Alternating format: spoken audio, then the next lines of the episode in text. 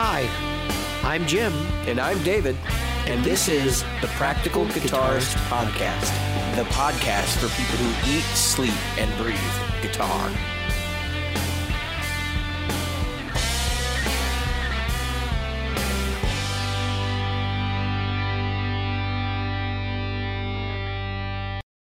Hello, Jim.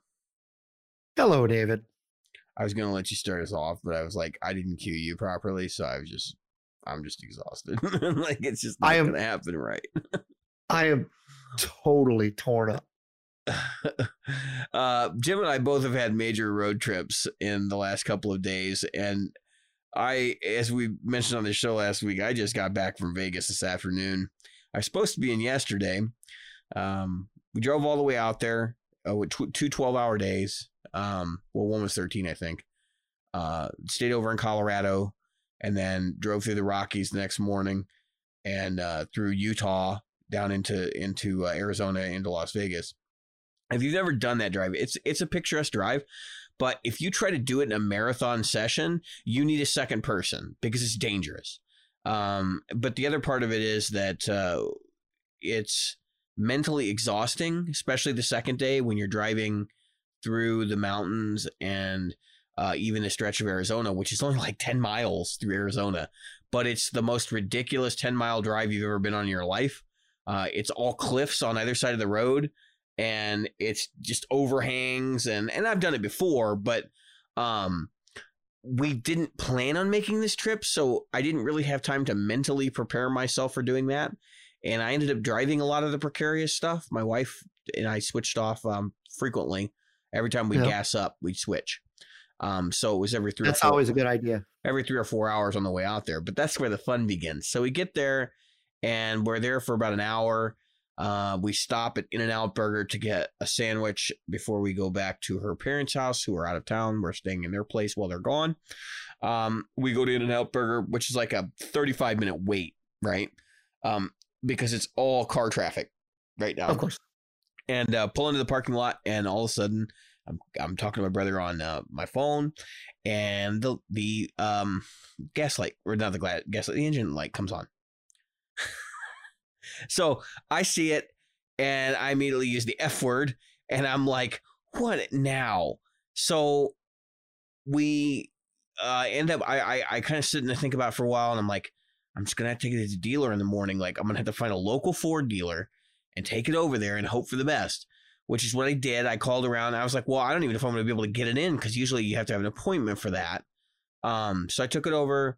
Uh, I think it's Country Ford or something like that. Anyway, Ford Country. Anyway, they they took the the um the car and they had it overnight.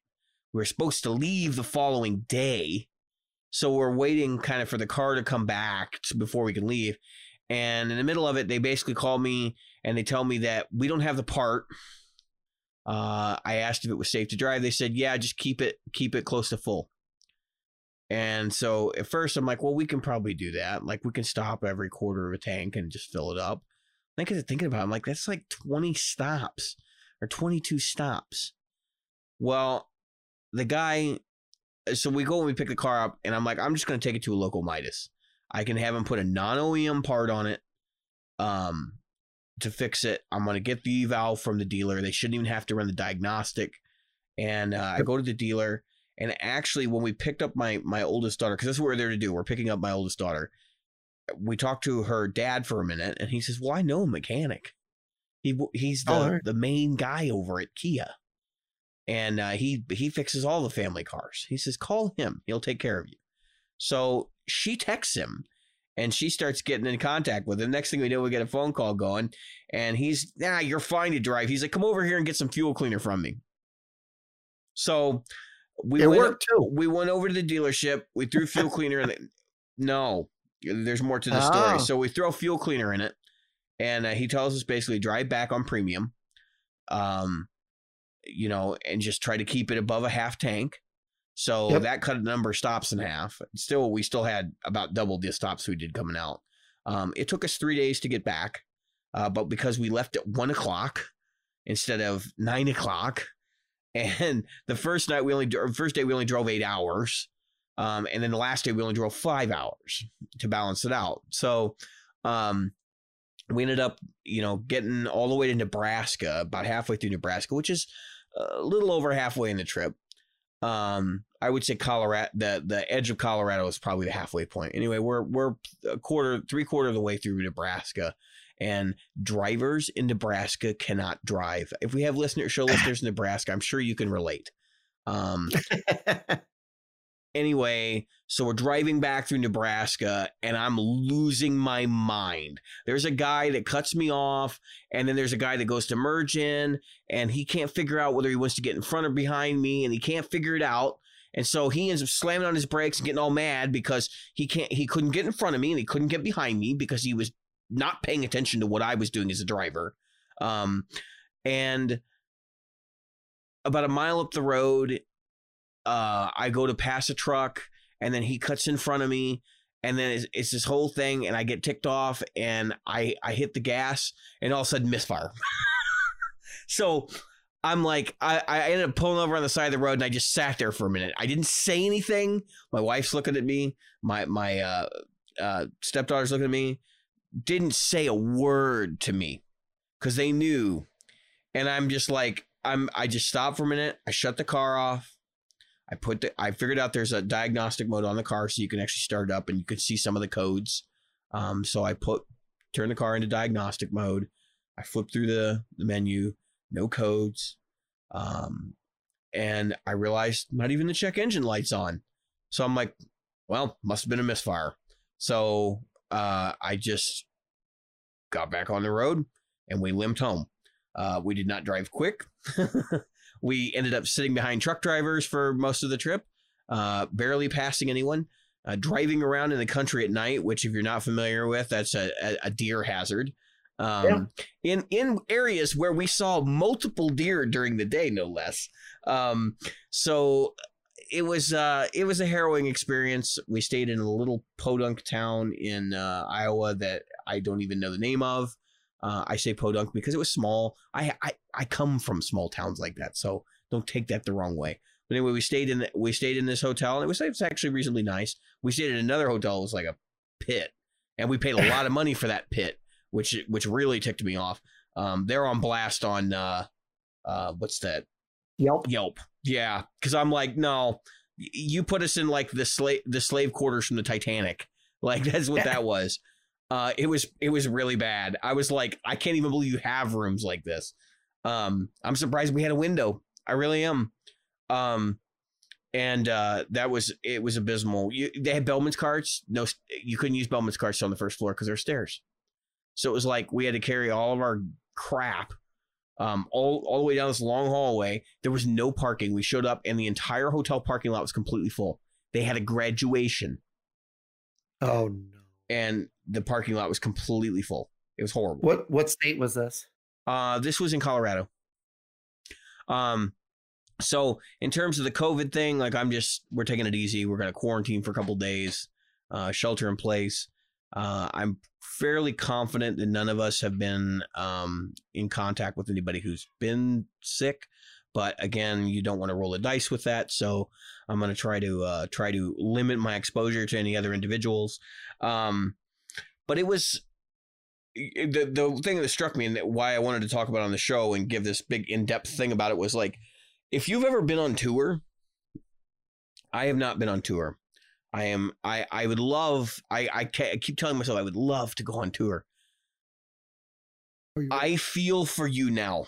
When you have to go from Chicago to Texas to play, like let's say you're playing a show here and then you go to Austin and you're playing like either the next night, I I just I can't even imagine it. I can't I can't imagine it.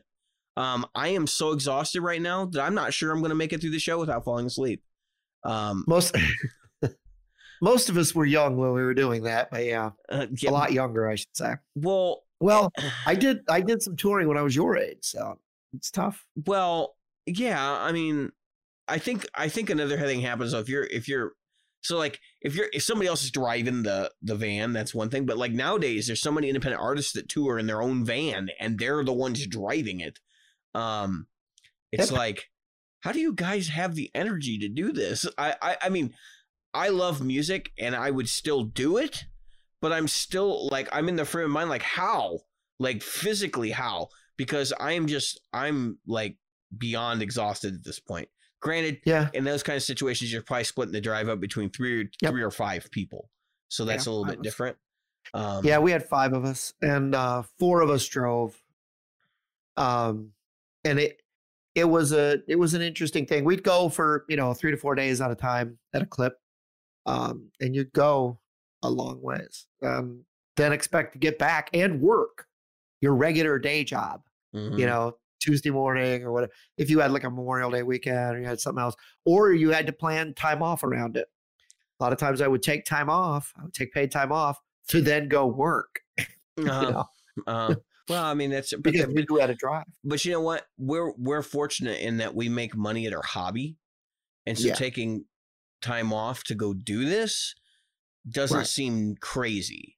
It's No. seem it's like, well, I'm going to get a little bit of money, but really this is just because it's something I love to do. Every, other people go skiing. They take time off and Yeah. they go skiing, or they take time off and they go hunting. Right. We go So play guitar. That's the only difference. Yeah. I mean, you take, I, I know a lot of guys that take time off and go golfing. Yeah. So it's not really a big stretch to say, hey, I'm going to take some time Yeah. I mean, there's go." something you can improve improve at anyway. If anybody's ever tried to golf, like you can't get better at that. Trust me, I've tried. Um, so Jim, what, t- tell us about your road trip. So I went to North Charleston. So I'm in a lockdown. Um, and while I was there, it was just crazy. So um, I ne- I didn't come in contact physically or you know within probably closest maybe 12 feet of somebody, 10 feet. I did have to um, other than one person, I guess two because my contact trace had two. I had to give the government a contact trace, and it was two people. Um, the one person was my manager, um, and the other one was a government service um, employee who was working with me to set up my remote laptop. Um, and he had to reach uh, to grab some stuff and do some typing for me. So, um, because I don't have, you know, full access, which makes sense, you know, Yeah, right, government's right. not going to give you full access to your computer. Um, but I had complete separation from the people who gave me my badge, from the people who gave me my, you know, my uh, changed my access certificates on my uh, ID card and everything else. So I only came in, came within. We, my boss and I, were um, we rode the same car to and from the location. Um, but she gets checked regularly, and I, you know, I live up here, and plus, um, you know, we got checked everywhere we went. It was, you know, temperature, take temperature here. They did all kinds of stuff, making sure nobody had anything. Um, and I just didn't go anywhere or do anything. You know, everybody, everybody up here was like, "Oh, you got to check out this restaurant, this restaurant." I'm, like, "Oh, I'm not going to any restaurants. You nuts? Yeah, I'm staying, yeah, I'm staying in a hotel room for two reasons. One, I'm getting a per diem, right. Well, yeah, and the less I spend of that, the more I get. And uh, to keep, and two, uh, probably more importantly, um, I don't want uh, to be exposed. So that's, I stuck it out. yeah. It's uh, and and and so if you go in your local area, I think people are a little bit more comfortable with what's going on. They're sort of know like the protocol. Um, Right. It's definitely different in different places. Having seen an, Yeah. an incredible cross section of the United States over the last five days, six days. Yeah. Uh, I mean, I have seen people. I stopped south of the border. I got gas, but I wore a mask and I wore Right. gloves, and I I washed my hands before and after. Um, you know, that was our our pit stop um, south of the border. For those who don't who've never driven I ninety five going up and down the East Coast, that's it's right on the North Carolina South Carolina border. It's just into South Carolina. Um, and I stopped in Emporia, which is Virginia, which has a low uh, rate, and uh, again did the gloves and the cat the mask and did all that stuff so we, w- uh, my son and i were very care- cautious uh, you know didn't didn't get near anybody. I, even if you were said hey this stuff can travel you know 12 feet or 10 feet we weren't going to get anything and everybody else was wearing a mask. Everybody was respecting um, each other, and I think that was a that was a good. where we were so and it was varying degrees. Um you you could tell the places where people were concerned because they were wearing masks. The places where people were not concerned. It was open season and that did not correlate with where coronavirus was like actively going on. We were looking at the charts as we were driving through and looking at each county um to determine if we could stay there and that kind of thing. Um Yep. And it was kind of like really odd and got to the point where my wife and I were actually wearing two masks at once because Yeah. there were certain places where I mean they were nowhere is as bad as Florida right now. Like we I think we can all Right. agree that the Florida numbers that are coming out I think yesterday they had 15,000 cases announced Yeah. in Florida. Um nowhere is as bad as Florida right now, but I will say that uh it's pretty clear that no one's going to fault you for wearing a mask, even in the places where nobody is, because they sort of understand you're a traveler. Um, Yeah. And the first time we got out, we got out. Uh, I think it was in Iowa.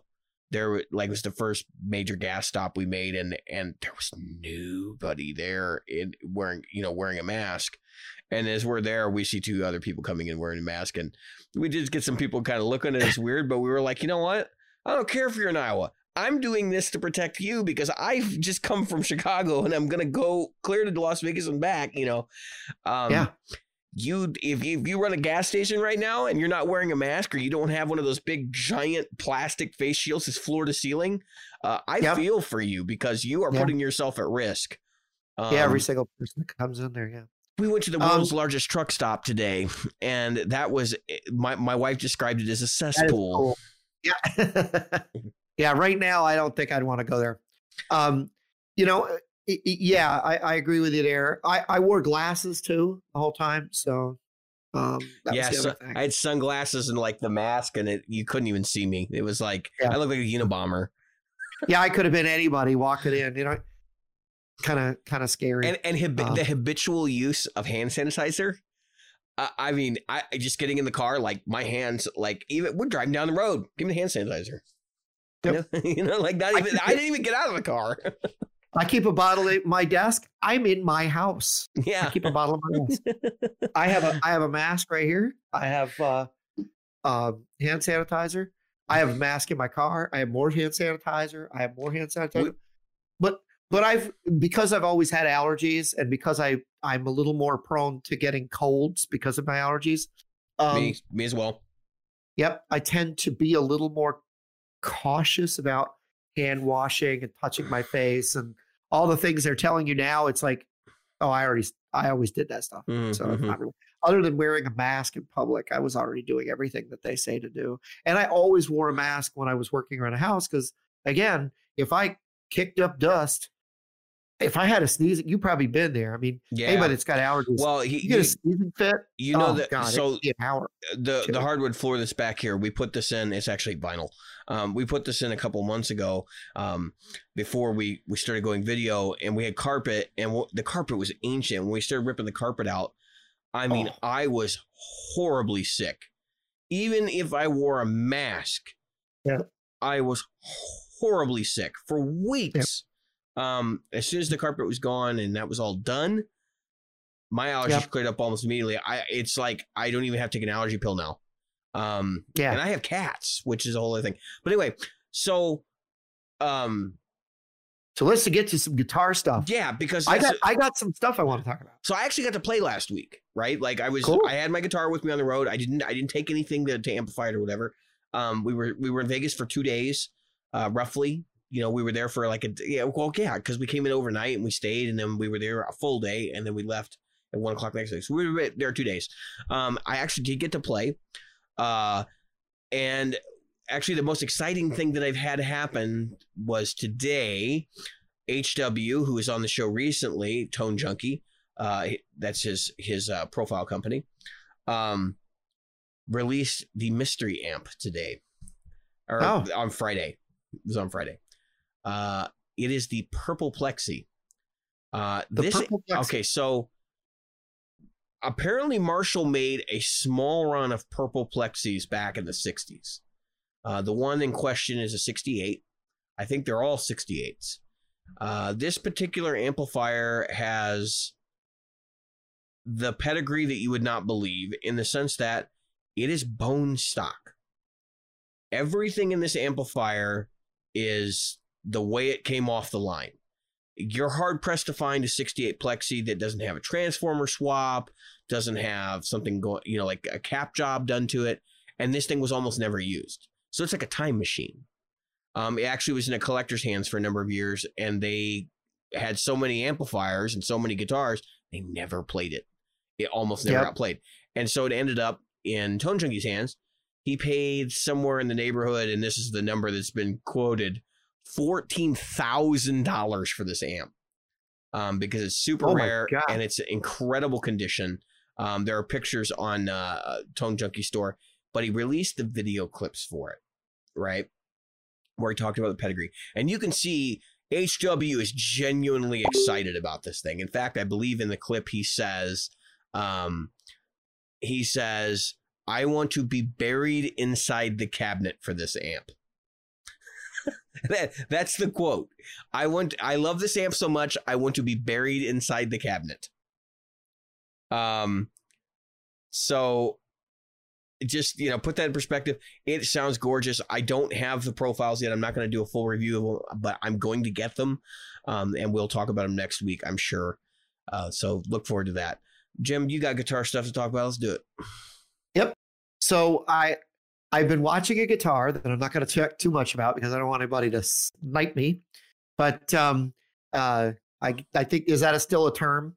Uh, you know, where you steal of somebody's bid before they get a chance to to uh, complete it. Yeah. Anyway, um, uh, I have a very a very nice guitar that I'm looking at that would be very nice for Is me it to add museum quality as well?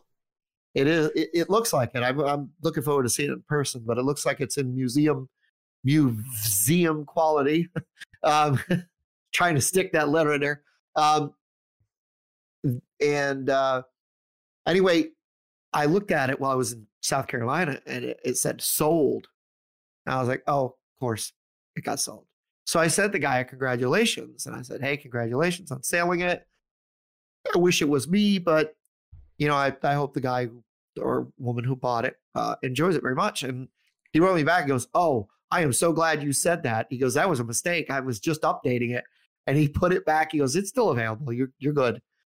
And uh, so he's got so I looked at his collection. Um, this particular one, um, he doesn't have any more of, but he has five of these very nice, very sleek, very uh, cool guitars. Five, Hey, and Jim, then he has he I- has uh, I don't mean to stop you, but I have a V pick in my hand right now. wow, that is very cool. and he has uh, people are probably understanding what yes, I think the code has been broken at this point. It's probably very broken, very broken. Um, but he has five Gibson Flying V's, five of them, and uh, he has like three Les Pauls and two SGs and like one Strat or one uh, Tele, right. and it's like he's definitely a Gibson guy. And I show, I said, "I'll let me show you my collection." He goes, he goes, "Oh yeah, you would appreciate this guitar." He goes, "It'll it'll definitely find it a good home." So um, I'm looking forward to it. And then right after I'm making the deal with the guy, um, the I had been looking for a puppy, and uh, the woman that was a breeder, um, at, through my friend last week. I don't want to go through too much. Um, I had reached out to him. She said they're going to have a, uh, a litter. The litter was born yesterday, and I got first pick. So Drogon, thusly named because of he's a giant dragon, and this will be a little puppy. It's this big, and Yes. he'll be a dragon my own. Um, uh, was born yesterday. I think it's fairly safe to say it's not the runt of the litter. yeah, no, yeah, he is. He Oh, is really? the runt of the litter. That's what's funny. I I picked him because he's jet black, um, and he's just the cutest little thing. Um, of course, when I picked him, he was only the pictures I got were and video were only minutes, literally minutes of age, uh, and um, looking forward to bringing him home uh, first week of September, which is Labor Day weekend. So I'm looking forward to that. And uh, so I'm out a lot of money this month. let's just Yeah. say, let's just say I'm spending Yeah. a few thousand dollars. Well, I mean, I had to buy tires and like I bought. Yeah. I, I mean, it's just and it's and it's not stopping because school starts soon, and I got a Yep. high schooler in the house now. Um, I got Christmas so coming. anyway, um, I'm still waiting on stuff from Sweetwater, man. Uh, I, well, I'm actually waiting on stuff from JHS. Yeah, because uh, the um, Univibe pedal, the unicorn from uh, JHS, has actually been on back order. Um, and JHS shut down during the large portion of the uh, coronavirus thing, and then they and then they actually opened operations, but I, they're just they haven't caught up yet. Um, Yeah. So I'm I'm waiting on that. I'm excited. I hope that shows up soon. We should reach um, out to Josh and see if he can come on the show. Tell us about Yeah, that because that would be cool. my, my wife will murder me, but yes, I would love to have Josh Scott on the show. I, I Yeah. figured she's probably in the other room saying somewhere like, "No, you can't have him on the show." She, for whatever reason, she has this like adverse reaction to Josh Scott, and she says he looks creepy or something. I don't, I don't understand it. Um, but she like she looks at him and she goes, and then backs off, and it's not because he's like a guitar pedal maker or anything. It's just because something about his appearance rubs her the wrong way. Um, Wow. so I can't wait till she comes to Gearfest with me the next time, and I introduce her to Josh Scott, and she has a panic attack and probably slaps me and uh, gives me the You and I will look like- paperwork. You and I will look like little people next to Josh Scott. yeah, he's like uh, he's like eleven feet tall. Um, Yeah. Uh, with arms as big as tree trunks. You know. So um yeah, I, uh we've got we've got guests next week. Don't forget. Yeah, we have guests So- next week.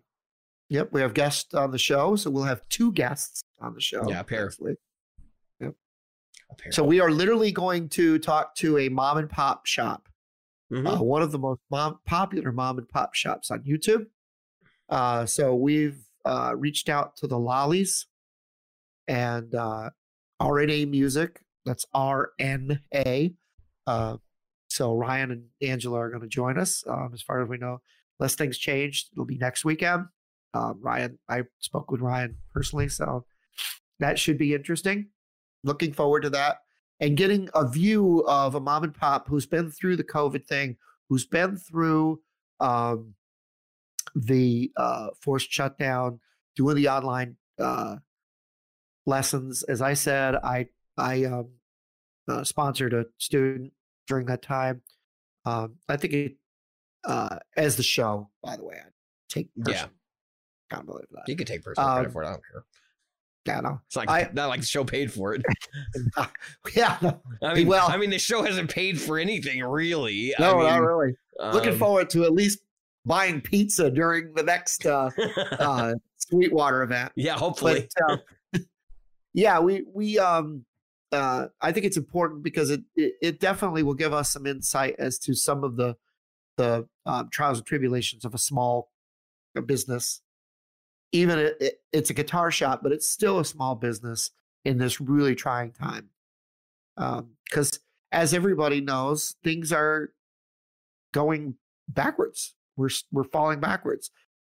And there was an expectation the summertime was going to be walking forwards for most people, and instead it's walking backwards. So Yeah. I mean, uh, you know what's interesting though? So, Yeah. I think the perception about illness in the summer is that it dissipates based on the fact that people are outdoors, they're not as in close contact with one another. And if you look at the places where it's actually kind of getting out of control, those are states where it gets so hot that you don't want to be outdoors.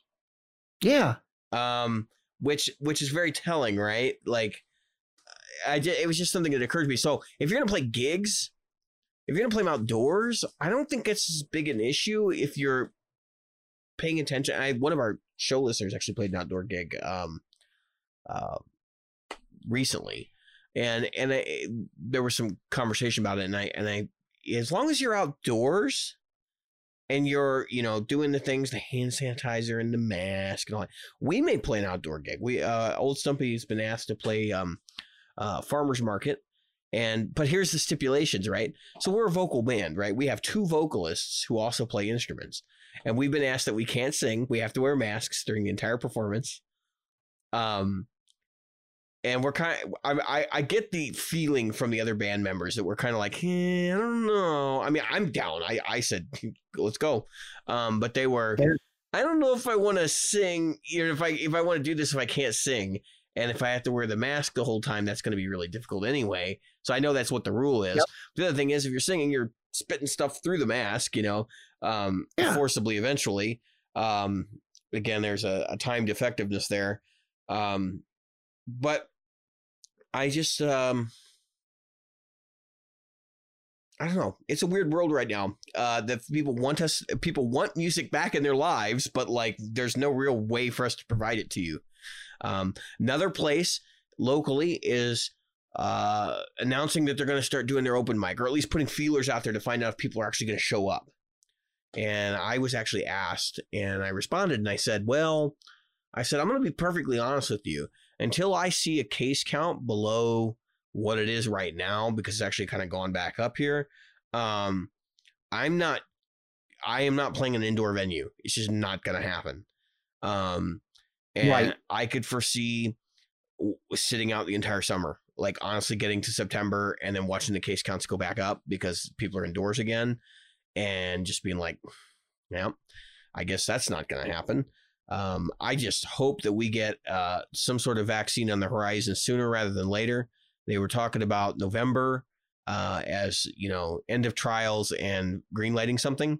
So hopefully, um, there's a couple of trials, but see, they, even then, it's like if it's November, guess what? You still aren't playing out until January because right. there ain't going to be enough quantity available to vaccinate the entire population. Um, so, you know, and that's the other thing. is like, you have a responsibility, and this is this is what I want to remind people is like, okay, so if I'm a performer and I want to take the risk myself, no big deal, right? And there were a couple of people that responded to this uh, suggestion about the open mic, like, well, I'm fine. Like, I'm not, I have no problem. If like if I get sick, I get sick. It's not about you getting sick. It's about the fact that right. if you're there and there's a crowd of people there, you're going to have that crowd of people getting sick. You have a responsibility to your fans and your listeners and your potential fans that they don't pass it around amongst themselves. Um, and yep. that's that's I think big time people may get that a little bit more than you know people who have like 10,000 people at their performances may have like they may get that a little easier than somebody who does open mics and doesn't really perform as a band on their own um, yep. and that's kind of where my concern is like if i can't have my family come out and watch me or if i can't have friends come out and watch me I don't want random people standing there watching me either because that means it's dangerous for them. Um, so it'll be funny if we uh, if we don't get a vaccine though, because I think they're gonna I think they're gonna start having people badge like if you've had COVID already, you'll be able to have a hand stamp or something that. Uh, yeah, th- this reminds me of of different times and Definitely. I don't, um, I don't know how far down I want to go with that rabbit no, hole. I think we should probably, because uh, I, I, a couple of times in, come to mind. Um, yeah, well, I, I, was in my twenties when when AIDS was a thing, when it was yeah. first, um, and people were panicking, and a lot of the things that we made the decision that were better left to be private concerns became public are becoming public this time. And I don't want to. Yeah. How do I say it? Well, no, I, I get what you're saying. Like it's a it's a it's a, it's like a HIPAA issue, right? Yeah. You shouldn't have to tell people whether you have or have not been exposed.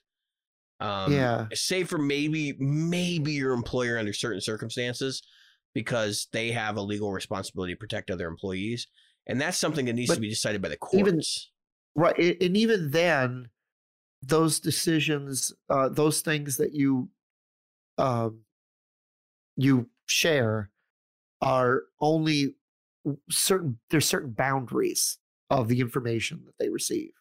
So, sure, sure. you know, and that's what I'm uh, saying. Like they can't they yeah. can't give names to somebody who has an illness. They can't, you know, they can't describe right. what the illness is to somebody. Um, right. But see, uh, we're already violating it all over the place in our state because, uh, like, like my complex at work, they we've had notifications every time somebody in the complex has gotten sick with coronavirus, and it's it's part of the, you know, the contact tracing program, and you can't contact Yeah. trace at a Contact concert. You can't. Yeah, and What are you? You No. notify every at the everyone at the concert you had you know potentially exposed. well, I only I only came in contact with five thousand people, and two hundred of them were in the in the line to get beer. Yeah, Um, exactly. I I'm I'm uh what's the word I want? I'm a I'm the kind of person who believes that people have should have certain rights. Um and uh uh recently I saw um a, a thing where someone was talking about a woman that you know she was she was saying that she had a reason she couldn't wear a mask. She has a she has a breathing issue. And this person said, "Well, she has breathing issue. she- How how can she yell?" And I'm like, "Let me tell you something. You don't know. You have no idea, and you're not her doctor, and you're not a doctor. Um, and so, just shut up. And and uh, and it kind of ticks me off because what do you expect these people to have to do that have have breathing issues? Wear a big B a re- big red bee. I have breathing issues. Are we going to go down that road? Are we going to take ourselves to a point that we can't come back? and it's and it, and it to me it scares me because it's it's like okay now um you know you're you're this or you're that or you're another thing. We're going to start stamping people.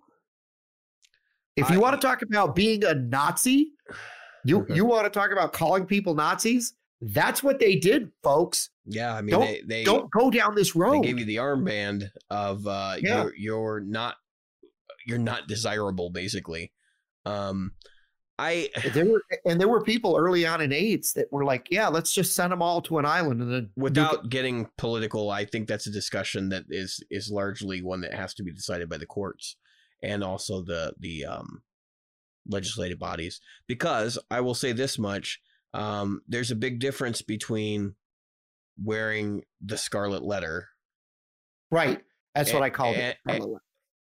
because you actually have been cleared by someone or Yeah. or you're just saying it and that's the problem Right. is I, I you know as well as i do there are many people who will just say it and um and I, i I know that. dealt with many of them over the weekend um and it's it, it's frustrating because this is a health issue and it's not your health that you should be concerned about. It's everyone else's because if you get sick It's and you hand it to someone else that's Right. the problem. And that's Right. the problem that when people talk about these these concepts they lack. That's why i brought it up. Like when you go to a when you're a performer and it's not just music it's any sort of performance and you're going to have a crowd of people gather around you have to be you Yep. have to remain in, uh, uh, you know responsible for that crowd look look um this is no different than like the who getting sued for people getting crushed at their concerts this is Right, something that's right. happened before um Or the um uh the Rolling Stones for when the uh the the Hell's Angels killed people uh Yeah. when they were uh being security Mhm. At a Rolling Stones concert. yeah And they In only Anaheim. found out afterwards. Yeah. um So not good. Yeah, and so that's I that, that's basically what I'm getting at, is like the responsibility element of it. And you know what? That's another crazy thing that maybe it's probably a good topic for the remainder of this episode. So like think about the amount of times that you've heard of performers who, who um have hired people who are horribly unscrupulous to do things for them like the Rolling Stones and the Hells Angels was one, right? Yeah. But I can think of um who was it that had the manager that carried a gun? Uh, Oh, Led Ze- yeah, they Led Zeppelin's manager used to carry a bat. Yep, they to, made fun to of him intimidate and, uh, people. Yeah, yeah. Yeah. In um, Spinal Tap. that's Peter Grant, I believe, is Le- was Led Zeppelin's Yeah. manager, and he was uh he was notorious for carrying a bat, so he could intimidate uh hotels and everything else into doing what they needed them to do, so Yep, they could make cricket this bat. happen. Yeah, which is kind of silly. I mean, um, but the the the firearm I want to say was like uh somebody weird, like Bonnie Raitt. The, her manager carried a gun and a suitcase filled with cash on on their on and and the the suitcase was like chained to to a um like a like basically a stripper pole on the back of the bus. Um, and so if you needed to be paid while they were on the road, they went they took you on the thing at gunpoint pretty much and and Yep. got money out of the suitcase, which just Yeah. seems like totally asinine to me. And but the but the fact is like artists are held responsible for what these people do all the time and they seem totally aloof and uninterested in what's going on in a lot of cases.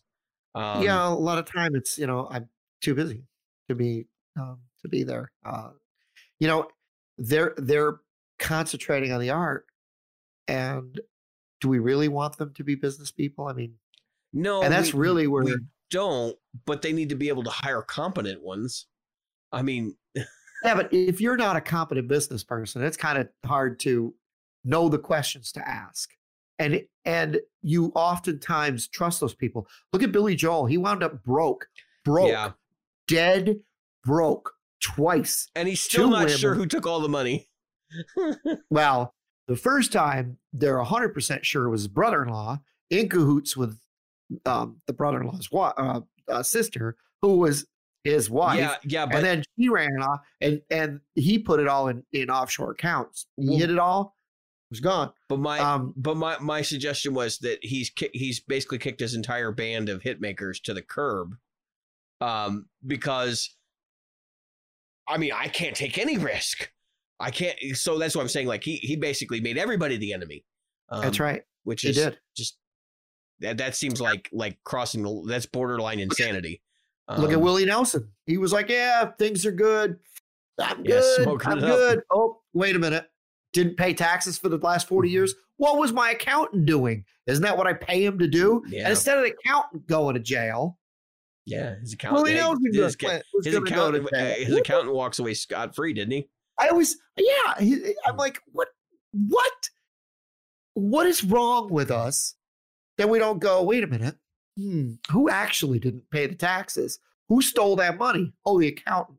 No, we're not going to do that. Yeah, We're going to accuse this old man who lives like a pauper. Well, he doesn't live like a pauper, but he pretty much lives on a bus when he's not over, uh, you know, out doing his thing, getting high and not really caring about anything.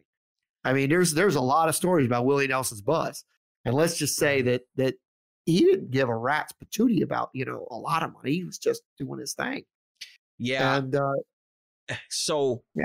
the funny thing is that a lot of these stories are coming from artists who were popular in the 60s and the 70s. And Yeah. then like in the 80s, the the the idea of the manager shifts completely, right? And it becomes like Yeah. Charles Fenn Ofdensen from um um uh Metalocalypse. And it's like a lawyer who's like a super smart business professional who Yeah. runs the whole show. And he's usually Yep. usually off to the side of like this insane band that's you know doing all kinds of drugs and getting into trouble and uh, like like Mot- think Motley Crue or uh, or uh, Guns N' Roses, right? Um, and there's this guy in the corner who's the lawyer that has all the business sense, and he's making all the decisions to make sure that the band is being compensated, and and also that the record company is being compensated. Um, because oftentimes they're this is when this weird shift happened where they were like the record companies were hiring the lawyers to, to Right. represent the band. Like what? You know, they was like And they wanted to do you- protect their artists, which was right, weird. and, who, and whose best interest were they in? They were in their own best interest. Yeah, but I I, mean- think but I think the, the the problem there was that um they were really trying to protect their interest in the sense that they didn't want their artists jumping to another label. I mean, look at look at Kiss. There's another prime example. So Kiss was out there thinking, "Oh yeah, we got a ton of money. We've got these things. We've got this investment." then they went to their investors and they said, "Hey, we're going to put on this tour. We need some money." And they were like, "Oh yeah, about that. yeah, you're kind of broke.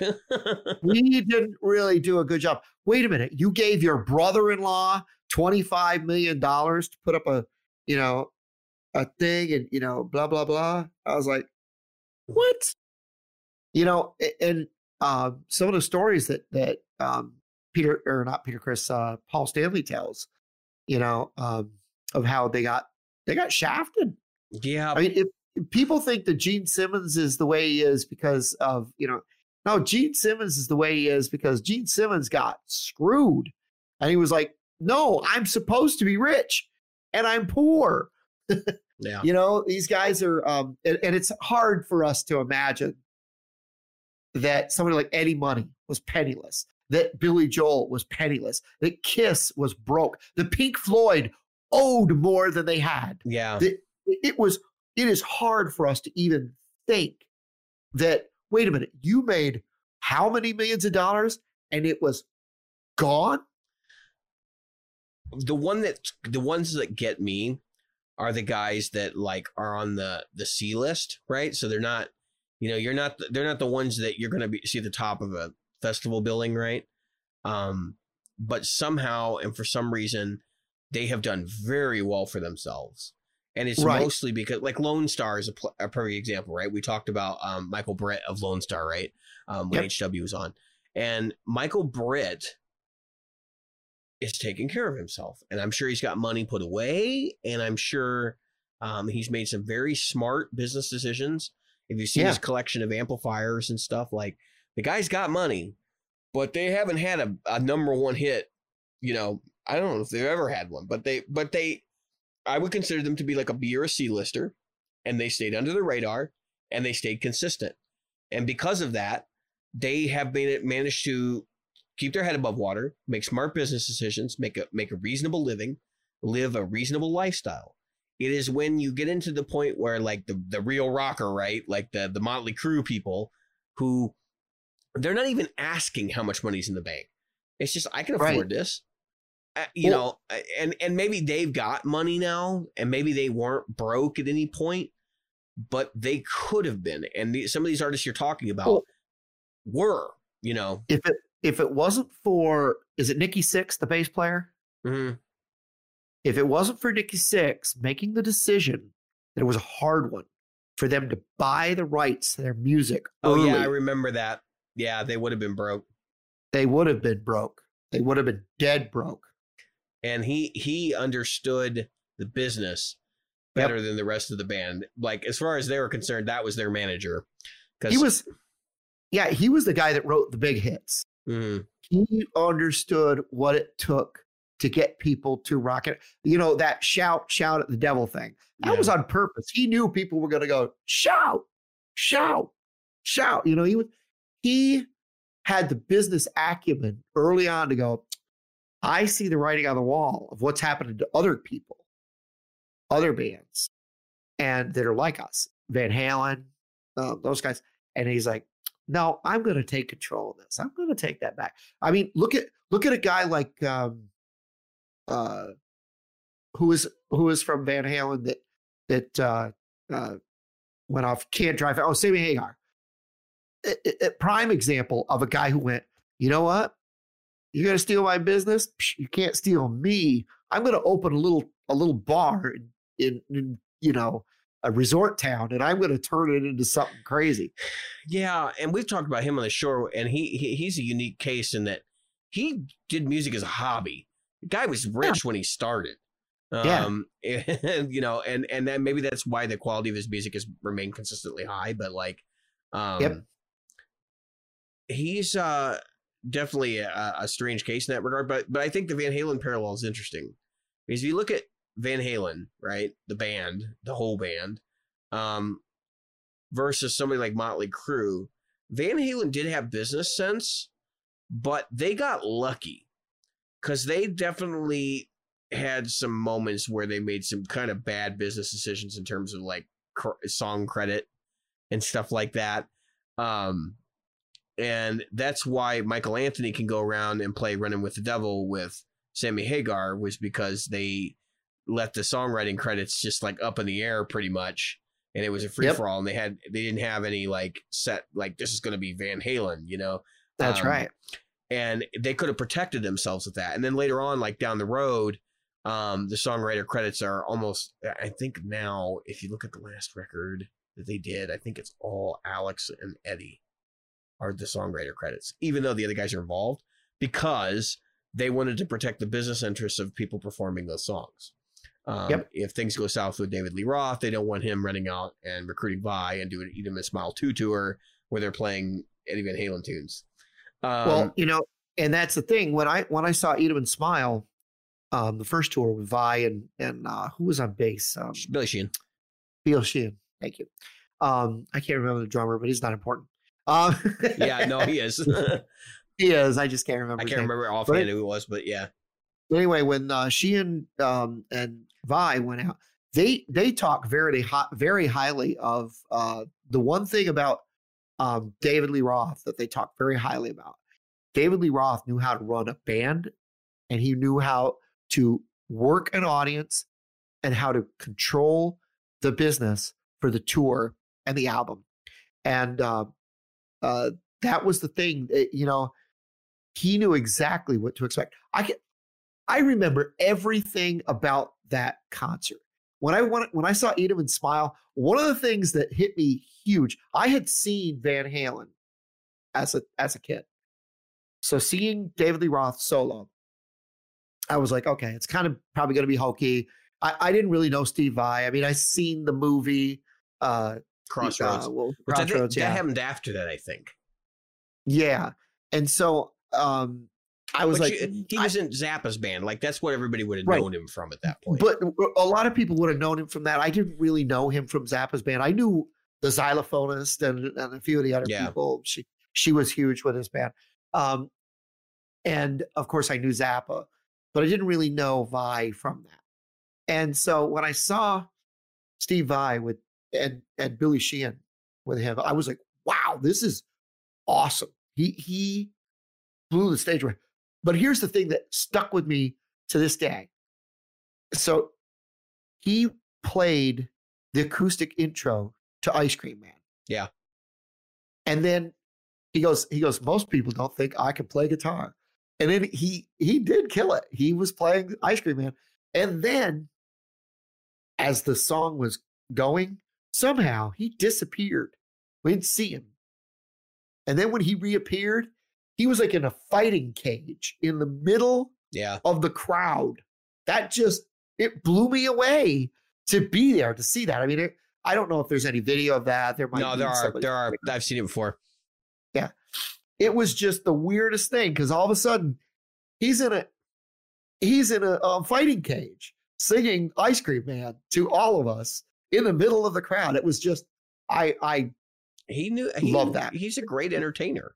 Um, he is and it's so that's I I would say just talking about trajectory for a minute though. Let's compare him to like let's compare Van Halen to um some of their other 80s comp- contemporaries. So Van Halen was like late 70s early 80s. They didn't take off until the 80s.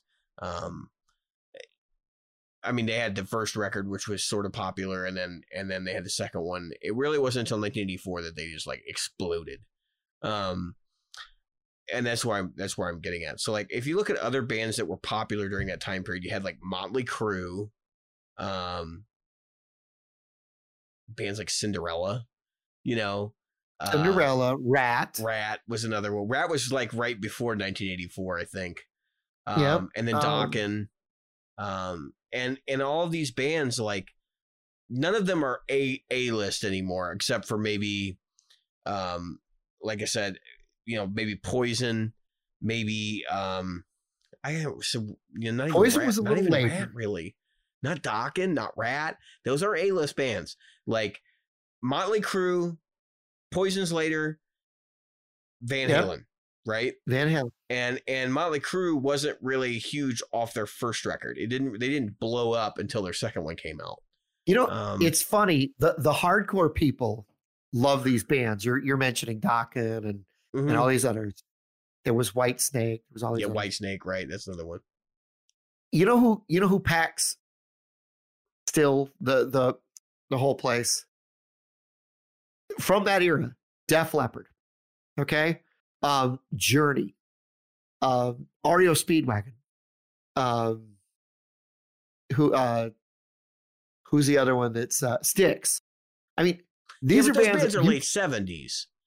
I so no, don't get me wrong. They're not the same kind of music, and they're also late seventies bands because No, they, they're not. But I'm they just saying had that. hits in the eighties, but they were late seventies bands. Um, yeah, and, and up until the death of Ric Ocasek, the Cars. Right. Um, and and still, yet you could say, and, and with a high degree of accuracy, that all of those guys they were peaking 80, 81, 82. You got to remember eh, Van Halen.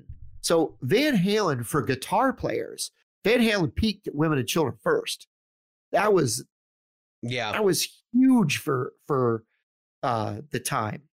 Um, you know, because we had Van Halen, then we had Van Halen too. But women and children first, that was the biggie. That was huge. That had uh a lot of great hits on it. Great music. But what my point is, we had great guitar music at this point. Yeah.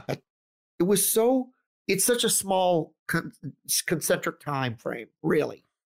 It was right around the time you were born, right? You were born in 82, right? Born in 84, Oh, sh- the year of Shut up. 1984. Yeah. Okay. Uh, yeah.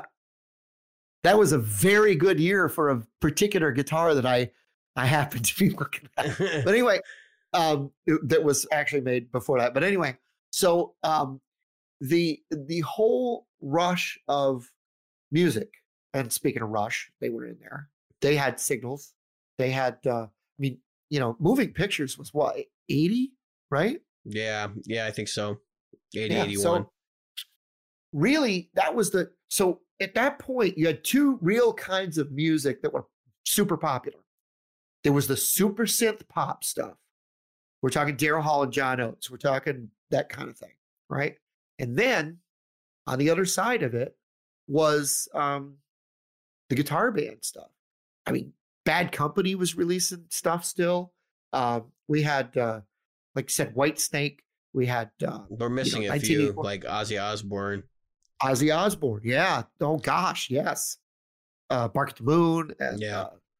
uh, and of course, I mean, the, it was a um, an incredible time for guitar as a whole. You know, was that mid '80s? Yeah, but I'm just in terms of like um who out of those bands is like financially solvent today? They didn't end up losing all their money and losing all their success.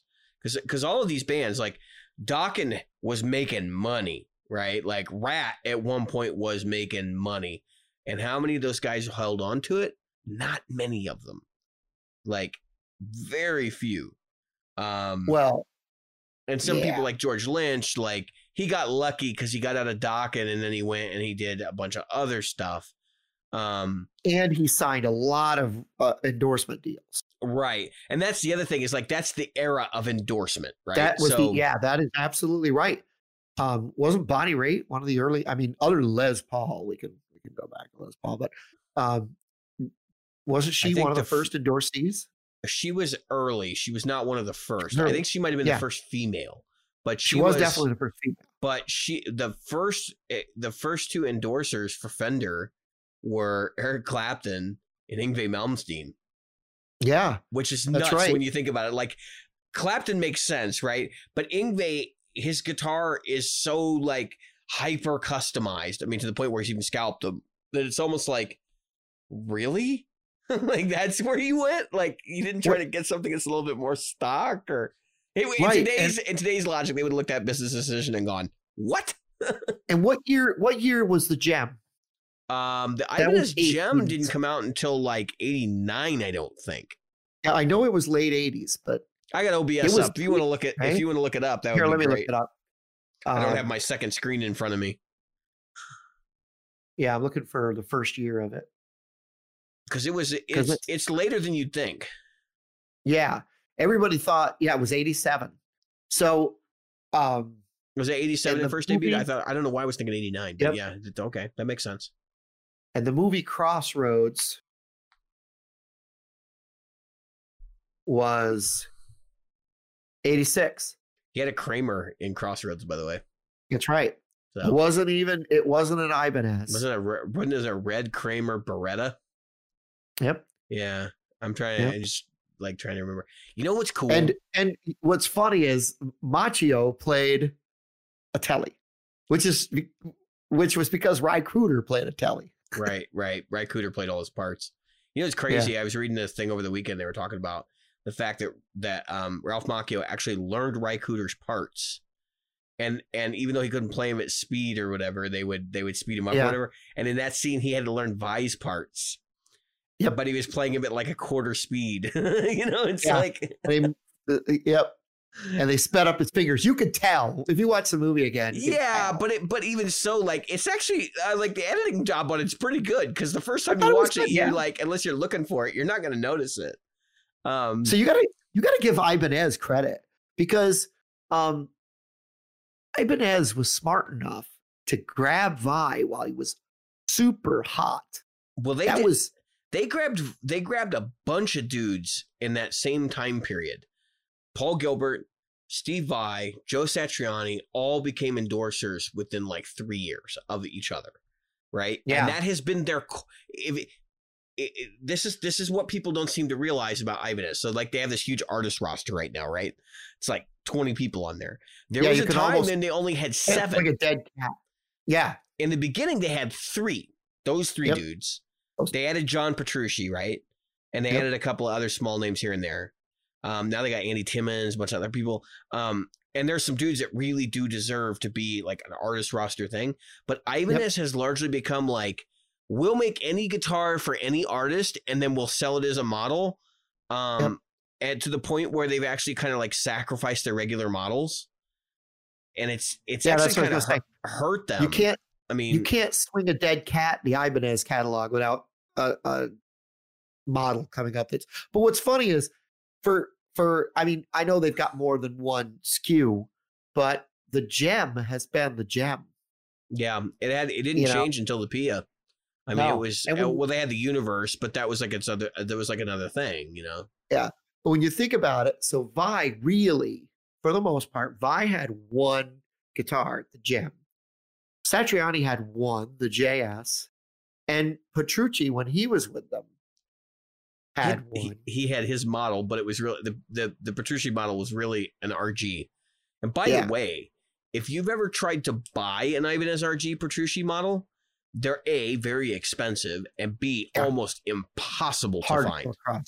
They're Yeah, almost hard to impossible to find. And uh, of course, um, uh, Paul Gilbert's has always been that Iceman style. No, no, it has not. He ha- he started out with a super strat with uh with F holes Well, on it. yeah, but Fake then F-holes. moved. to- Yeah, fake F holes, and then he went to the Iceman type. Yeah, and that was like- fireman, something like that. Yeah, that was the fireman, right? And with the fake F holes. It's Yeah. always had fake F holes. Uh, actually, I think the first firemen's did not. I think they added the fake F holes recently. Did they? that And then I think. and then he had uh uh in the beginning he had the floating bridge, but he went quickly too.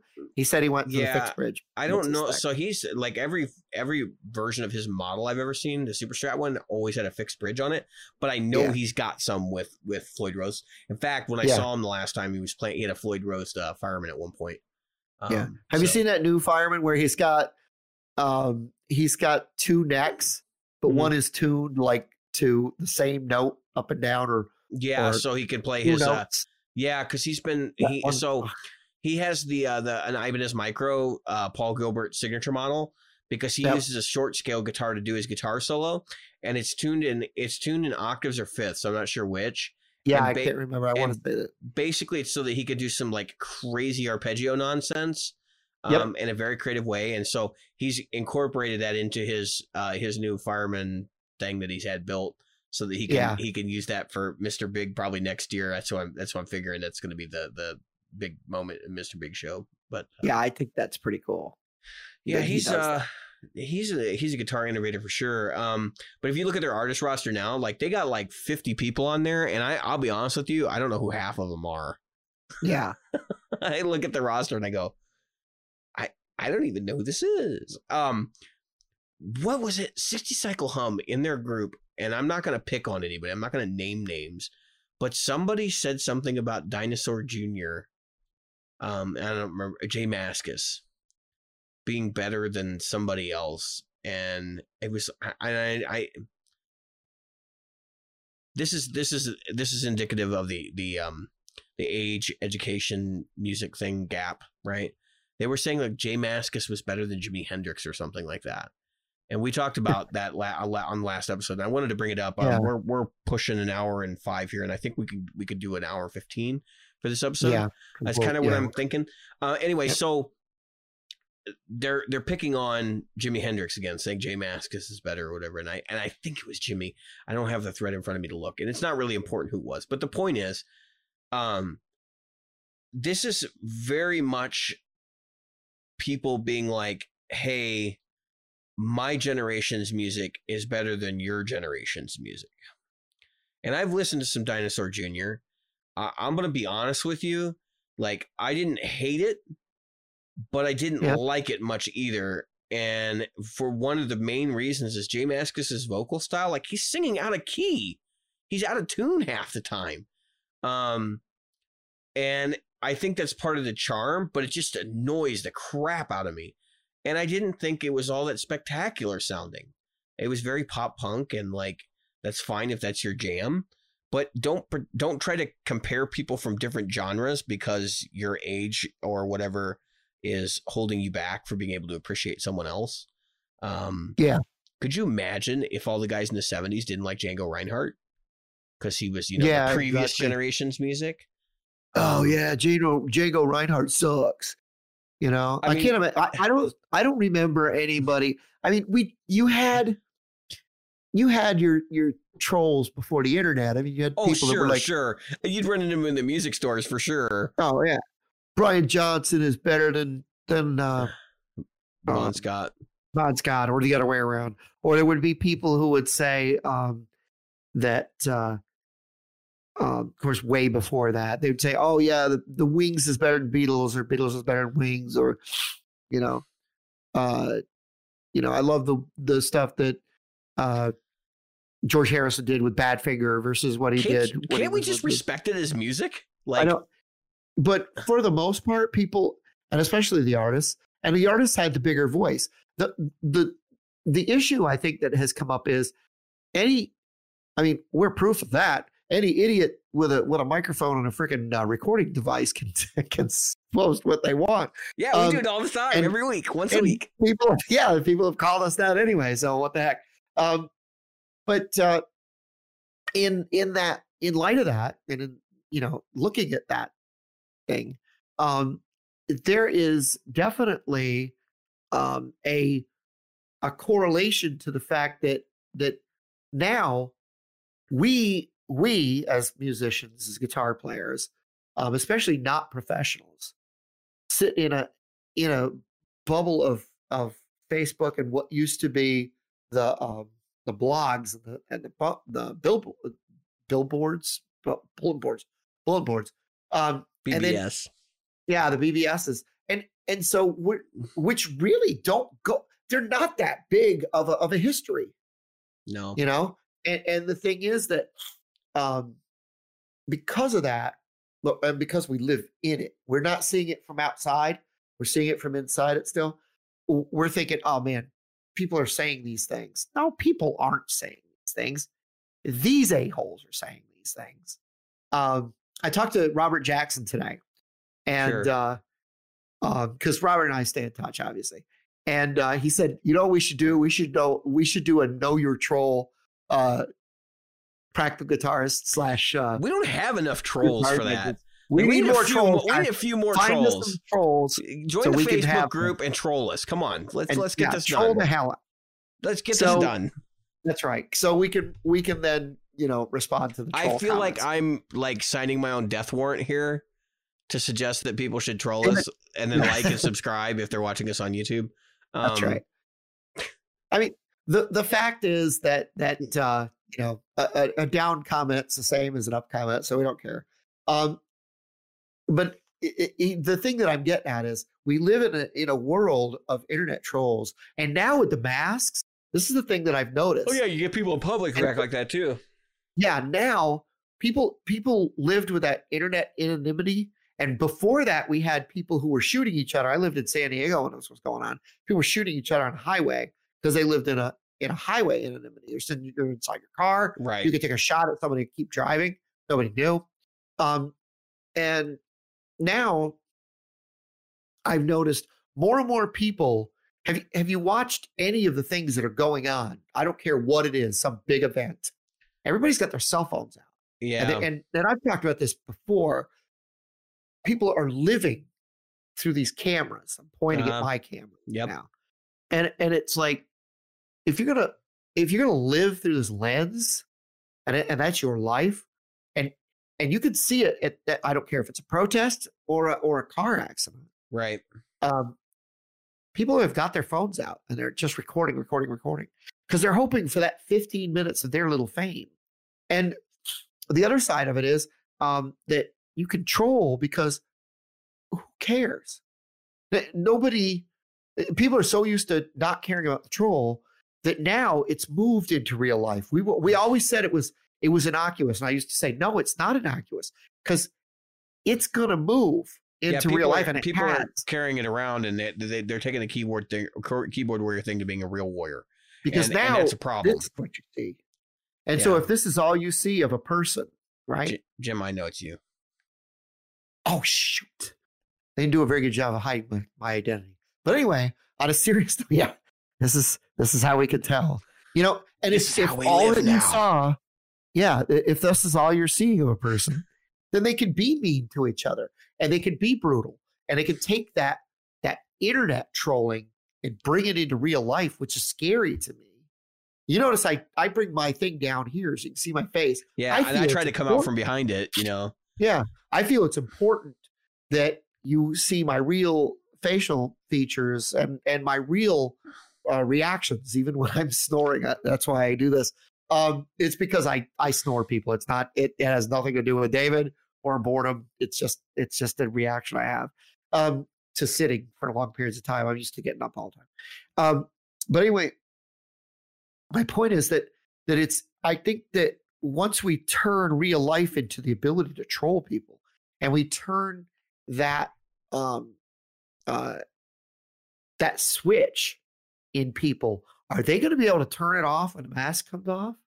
And that's that's what's scary. it's, it's dangerous to performers though in, in in art and that's i think it's an interesting thing to to bring up because um part of this profession hobby that we take part in is is mutual trust between you and the audience that the audience wants you to do better but as people become more and more open with sharing the ridiculous feelings and and trying to make trying to make every event about them rather than about Right. what's going on at the event um it certainly is going to damage something there and i think that a good performer can probably deflect that or to or somehow gather that sensibility and um rechannel it but i don't think everybody can do that and so for any of the little guys you're gonna have trouble like you're gonna have to figure that part of the game out. Um I- anyway, foresee what I can foresee is if things continue down the road that we're going, and I know nobody cares what I think, so it's okay if you stop listening now, folks. If we go down this road, I can foresee some gunfights. I, I can foresee real, real damage to people. Um, if if people were afraid of internet bullying five years ago, yeah what is what is what is it you're going to do now it's terrifying when yeah when somebody pulls out a gun or they start people are doing it already they're beating each other up. They're Mhm. they're i mean it started with like stupid stuff coughing in each other's face. Oh i'm going to cough in your face. You're afraid of my coronavirus i'm going to cough in your face. And then they turned it into yelling at each other. And of course somebody's always got a camera. Somebody's always got you it doesn't matter what you do you cannot fart it's like living in a small town. I grew up in a small town. You cannot yeah where fart. everybody could talk to each other like behind your back. It's the same thing except that um everybody has a thing. If you want to find out and you want to think about a new way to think about this brad paisley has a song for you and i forget the name of it but it's one of his more recent songs but it's about um basically uh, everything online is forever or whatever. Yeah. And i would highly recommend you go listen to that song and listen to the lyrics and you'll think twice about some of your behavior and what And you I post on the internet Yeah, I think that's where um, we're going uh, in this world, uh, where um, we're we're how do I say it? We're we're going to go to a place that is inescapable. Yeah, we're we're, And- we're already so. I I think I know where you're headed, but we're already we're already there, and the problem is there's no way around it. Like you can't you can't fix this situation. We're stuck in it. And it's going to take time for people to learn the new cultural norm and really just to go back to learning manners and how you behave with one another. And it's going to take a generation of real hard parenting in order, or, or several generations of real hard parenting to shift us back in a direction where anonymity is no longer a protection. Um, there is no such thing as anon- anonymity, first off. This whole thing that you're wearing a mask and nobody can tell you are is not anonymity. It's just giving you a license to believe it is, and so now you get you think you can be, uh, behave like a moron just like you do on the internet. Um, I think I think his Know Your Troll series is great. If you haven't watched Robert Jackson's Know Your Troll videos, go check him out because he does like he calls BS when somebody says something that's like really or they don't they obviously don't know what they're talking about. I heard somebody say he had a comment in one of his videos that I'm like that's not even true. Like it, it was like a fact like Brian May was inspired by Rory Gallagher to play AC30s. I kind of looked at that and I went, I'm not even sure if they're aware of one another at that time. At that, yeah, no. You know, like how they, I, I that was in the last the last troll video, and I saw that and I went, huh? like what? Um, I don't even know. Like I, but but that's the point, you know. So, um, check out his videos. Uh, yep. And uh, Jim, you're going to be away for a couple days, right? So I'll be handling all the Facebook stuff. Yeah. Won't say any more than that. Uh, and uh, if you haven't, you're watching us on YouTube, you should like and subscribe. Um, I hate saying that, and I forget to do it at the beginning of the episode, so I'll do it at the end. Um, and hopefully, get our, our t-shirts.